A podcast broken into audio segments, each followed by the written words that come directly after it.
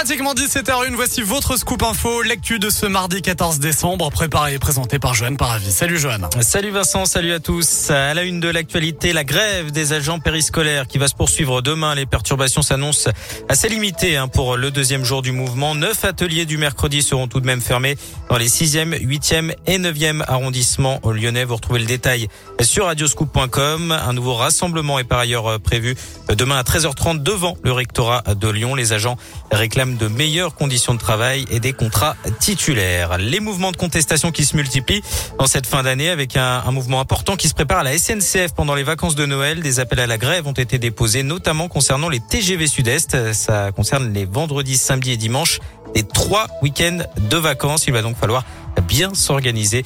Maintenant trois jours hein, du début des vacances. Et puis dans l'un, les agents du département menacent eux de ne pas déneiger les routes pendant l'hiver. La CGT a déposé là aussi un préavis de grève du 1er décembre au 31 mars. Les agents protestent contre la suppression de deux jours de congé. Ils demandent un rendez-vous avec le président du conseil départemental.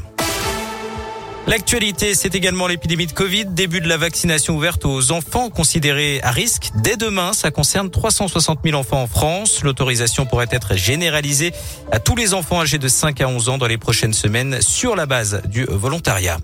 De son côté, Pfizer annonce des résultats encourageants pour sa fameuse pilule anti-Covid. Le groupe pharmaceutique annonce qu'elle réduit les hospitalisations et les décès de 90% pour les personnes à risque les premiers jours suivant l'apparition des symptômes. Pfizer qui précise que son traitement devrait rester efficace contre Omicron. On poursuit avec le coup de gueule de Grégory Doucet hier lors du conseil de la métropole de Lyon. Le maire de Lyon a repris les présidents de groupes d'opposition qui bavardaient alors qu'une élue a présenté un rapport sur l'égalité femmes-hommes. Parler fort quand des femmes prennent la parole, je trouve ça insultant, a-t-il notamment déclaré. Appelant à plus de tenue. Vous retrouvez la vidéo sur radioscoop.com. Huit mois de prison ferme pour deux dealers du quartier des Minguettes à Vénissieux. Les deux hommes avaient été arrêtés le week-end dernier dans un point de deal du boulevard Lénine. Une nouvelle interpellation a d'ailleurs eu lieu hier soir dans le quartier. 245 grammes de résine et 85 grammes d'herbe de cannabis ont été saisis selon la police.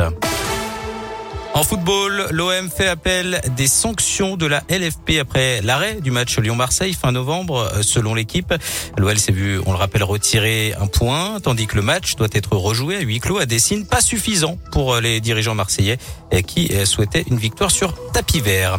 Et puis ce serait une première en 20 ans. La finale de Colanta la légende pourrait ne désigner aucun gagnant ce soir, ah. d'après le Parisien, pour cause de tricherie. Et oui, deux des trois finalistes auraient été convoqués par la production pour reconnaître avoir triché en acceptant de la nourriture donnée par des personnes extérieures ah. au jeu. Remettrai pas.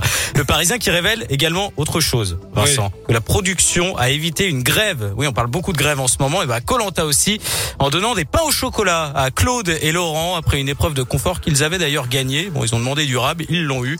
Les une grève 100 000 euros. Oui, oui, ils voulaient faire une grève. Ah.